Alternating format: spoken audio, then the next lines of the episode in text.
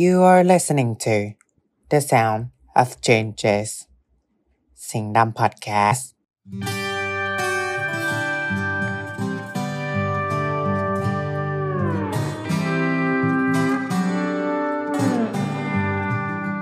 Sipping Hot Chocolate ดื่มด่ำช็อกโกแลตร้อนต้อนรับคริสต์มาส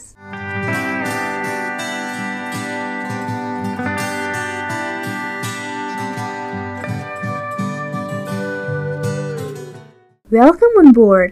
ขอต้อนรับทุกท่าน ขึ้นบนรถลากเลื่อนของคุณซานตา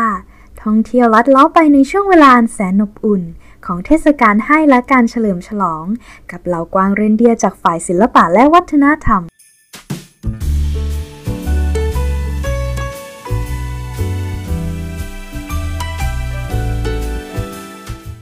วัสดีค่ะ มาพบกับพวกเราชาวศิลวัดกันอีกแล้วเย้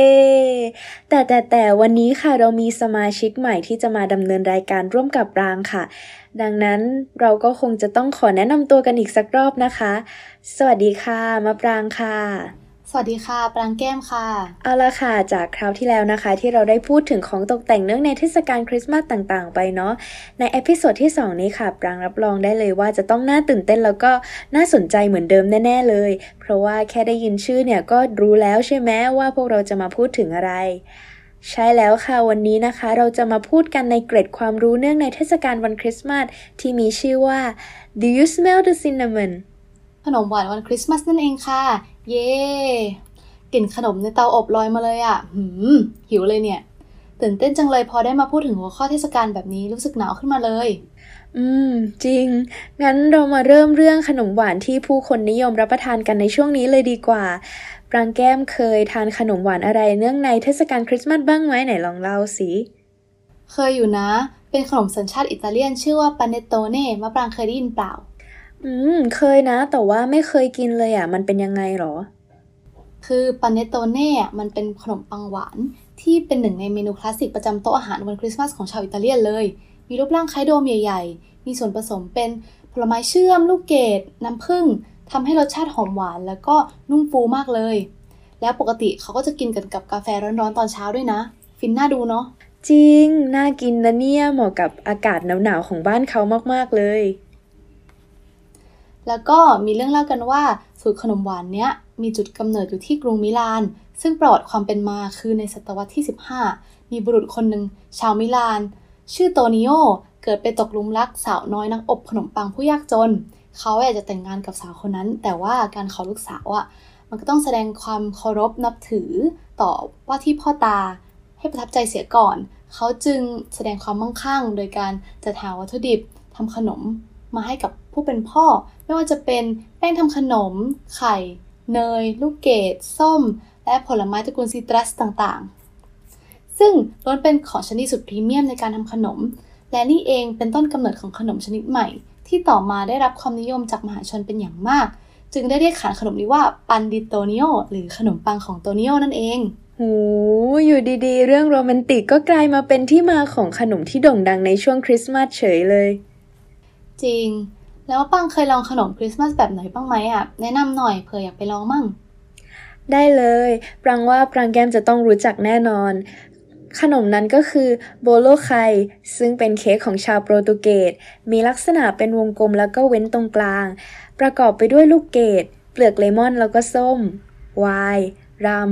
อัลมอนด์แล้วก็วอลนัทท็อปปิ้งด้านบนไปด้วยผลไม้เชื่อมหวานๆเช่น สับปะรด เชอร์รี่ แล้วก็ลูก fig อืม น่ากินอยู่นะ ว่าแต่ทำไมขนมนี้ถึงรับประทานช่วงคริสต์มาสหรออ่าก็เพราะว่าที่มาของขนมชนิดนี้เนี่ย มาจากตำนานของกษัตริย์ทั้งสามพระองค์ที่เดินทางไปถวายของขวัญแด่พระเยซูที่ประสูติในวันคริสต์มาส ถ้าเกิดว่าผู้ฟังท่านไหนเนี่ยได้ฟัง episode แรกของเรามาแล้วก็จะทราบแน่นอนเลยค่ะว่า กษัตริย์ทั้งสามนี้ได้ปรากฏอยู่ในที่มาของการประดับดาวไว้บนยอดต้นคริสต์มาสเช่นเดียวกัน อะ มีแวะขายของซะด้วย สักเล็กน้อย แล้วก็ต่อมานะคะ ระหว่างทางที่กษัตริย์ทั้งสามเนี่ยกำลังเดินทางไป กษัตริย์ทั้งสามพระองค์ก็ได้แข่งกันว่าใครจะไปถึงก่อนกันขณะกำลังเดินทางเนี่ยก็ได้พบกับนักอบขนมที่ทำเค้กไส้ถั่ว ดังนั้นเนี่ยกษัตริย์ทั้งสามพระองค์ก็ได้ยื่นข้อเสนอซึ่งกันและกันว่า ถ้าเกิดว่าส่วนแบ่งเค้กของใครเนี่ยมีถั่วอยู่ข้างใน คนนั้นก็จะได้เป็นคนที่มอบของขวัญแด่พระเยซูเป็นคนแรก แล้วหลังจากนั้นเนี่ยผู้คนก็ได้นิยมใส่เหรียญหรือว่าเครื่องประดับเล็ก ๆ แทนถั่ว เพราะเชื่อว่าจะนำโชคดีมาให้นั่นเองอ๋อ อย่างนี้นี่เองอ่าฮะ แล้วก็จากที่พวกเราพูดถึงขนมกันมาเนี่ย ก็จะมีทั้งขนมของประเทศอิตาลีแล้วก็โปรตุเกส แล้วปรางแก้มมีขนมเนื่องในเทศกาลคริสต์มาสของประเทศไหนมาเล่าให้ฟังเพิ่มเติมกันอีกบ้างไหมเอ่ย มีมีเป็นขนมของประเทศใกล้ ๆ กันเลย ขนมนั้นก็คือ Bouche de Noël หรือเค้กขอนไม้ของประเทศฝรั่งเศส หลายๆ คนน่าจะเคยเห็นขนมนี้อย่างแน่นอน เดิมทีชาวฝรั่งเศสมีวัฒนธรรมในการเผาท่อนไม้ขนาดใหญ่ ต่อเนื่องในป่องไฟตลอดเวลา คริสต์มาสถึงปีใหม่ เนื่องจากมีความเชื่อว่าการทำเช่นนี้จะทำให้ปีใหม่จะมีแต่ความโชคดี นอกจากนี้ยังนำขี้เถ้าที่ได้จากการเผาท่อนไม้เหล่านี้ ไปโปรยท้องที่เพาะปลูกเพื่อให้ได้ผลผลิตที่ดีด้วย แต่ว่านมะปางเมื่อถึงสมัยพระเจ้านโปเลียนที่ 1 หรือศตวรรษที่ 19 เนี่ย ได้มีกฎให้ประชาชนในปารีสปิดปล่องไฟในช่วงฤดูหนาว เพราะเชื่อกันว่าการเปิดปล่องไฟทิ้งไว้ทำให้อากาศหนาวเข้าบ้าน และทำให้เจ็บป่วยได้ทำให้ชีวิตของชาวปารีสเนี่ย ที่ผูกพันกับเตาผิงต้องเปลี่ยนไป อ้าว แล้วแบบนี้ทำยังไงอะกำลังจะเล่าเลย คือเพื่อระลึกถึงวิถีชีวิตเก่าๆ เนี่ยเชฟทำขนมจึงได้มีการทำเค้กรูปขอนไม้ขึ้นมาเป็นครั้งแรกในช่วงเทศกาลคริสต์มาสและปีใหม่ของชาวฝรั่งเศส เป็นสัญลักษณ์ ไม้ฟืนที่เคยใช้เป็นเชื้อเพลิง เพื่อเป็นสัญลักษณ์ของความโชคดีนั่นเอง นอกจากนั้นก็ยังเป็นการสร้างโอกาสให้สมาชิกในครอบครัวมาร่วมรับประทานเค้กด้วยกัน และพูดคุยเล่าเรื่องต่างๆ เหมือนครั้งที่เคยนั่งผิงไฟ และสร้างความอบอุ่นร่วมกัน เหมือนเมื่อสมัยที่ยังนิยมใช้เตาผิงกันอยู่นั่นเองโอ้ปรางชอบประโยคสุดท้ายมากเลยอะที่บอกว่ารับประทานเค้กร่วมกันทั้งครอบครัวเหมือนครั้งที่เคยนั่งผิงไฟล้อมวงกันทานขนมในสมัยก่อน โหรู้สึกถึงความอบอุ่นของการอยู่พร้อมหน้ากันในเทศกาลนี้เลยเนาะใช่ อะ เราพามาปังและคุณผู้ชมไปเที่ยวฝรั่งเศสกันมาแล้วมา ปังพาเราไปเที่ยวไหนต่อดีอ่าถ้าเกิดว่าพูดถึงเทศกาลคริสต์มาสเนี่ยก็จะขาดประเทศนี้ไปไม่ได้เลย นั่นก็คือประเทศอังกฤษนั่นเอง โดยขนมที่รับประทานในช่วงเทศกาลคริสต์มาสของชาวอังกฤษนั้นก็คือคริสต์มาสพุดดิ้งซึ่งมีต้นกำเนิดมาจากศตวรรษที่ 14 ที่มีการทำโจ๊กจากเนื้อวัวแล้วก็เนื้อแกะ ผสมกับลูกเกดพรุนไวน์แล้วก็เครื่องเทศต่างๆ หรือว่า spice แล้วก็ต่อมาในศตวรรษที่ 15 เนี่ยก็ได้ปรับปรุงสูตรโจ๊กอันนั้น โดยมีการเพิ่มไข่ เกล็ดขนมปัง ผลไม้แล้วก็เครื่องดื่มแอลกอฮอล์ไปเพิ่มเติม แล้วก็ได้กลายมาเป็นอาหารประจำเทศกาลคริสต์มาสในเวลาต่อมา โดยแต่ละครอบครัวเนี่ยก็จะมีสูตรการทำพุดดิ้งเฉพาะตัวไม่ซ้ำใคร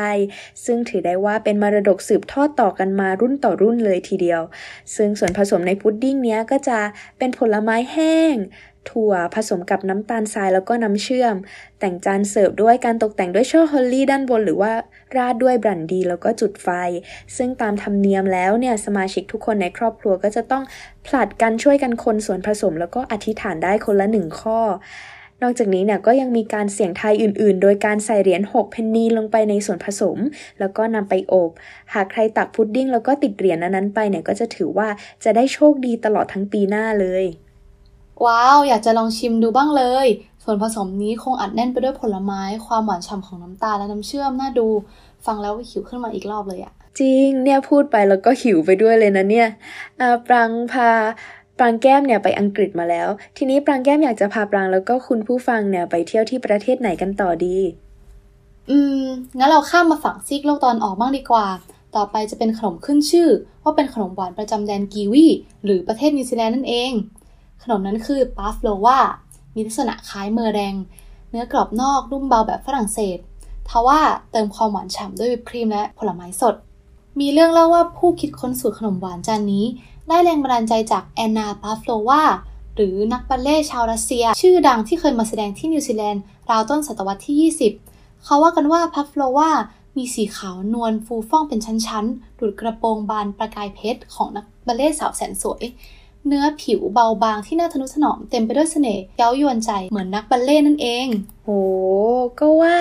ถึงว่าทำไมชื่อขนมเนี่ยดูเป็นภาษารัสเซีย แต่ว่ากลับมีต้นกำเนิดที่ประเทศนิวซีแลนด์ ใช่ไหมะทุกอย่างมีที่มาที่ไปจริง ๆ แม้แต่ชื่อขนม ใช่ ว่าแต่เราสองคนก็พาท่านผู้ฟังบินเที่ยวชมขนม เนื่องในวันคริสต์มาสเนี่ยกันมาซะรอบโลกแล้วเนาะ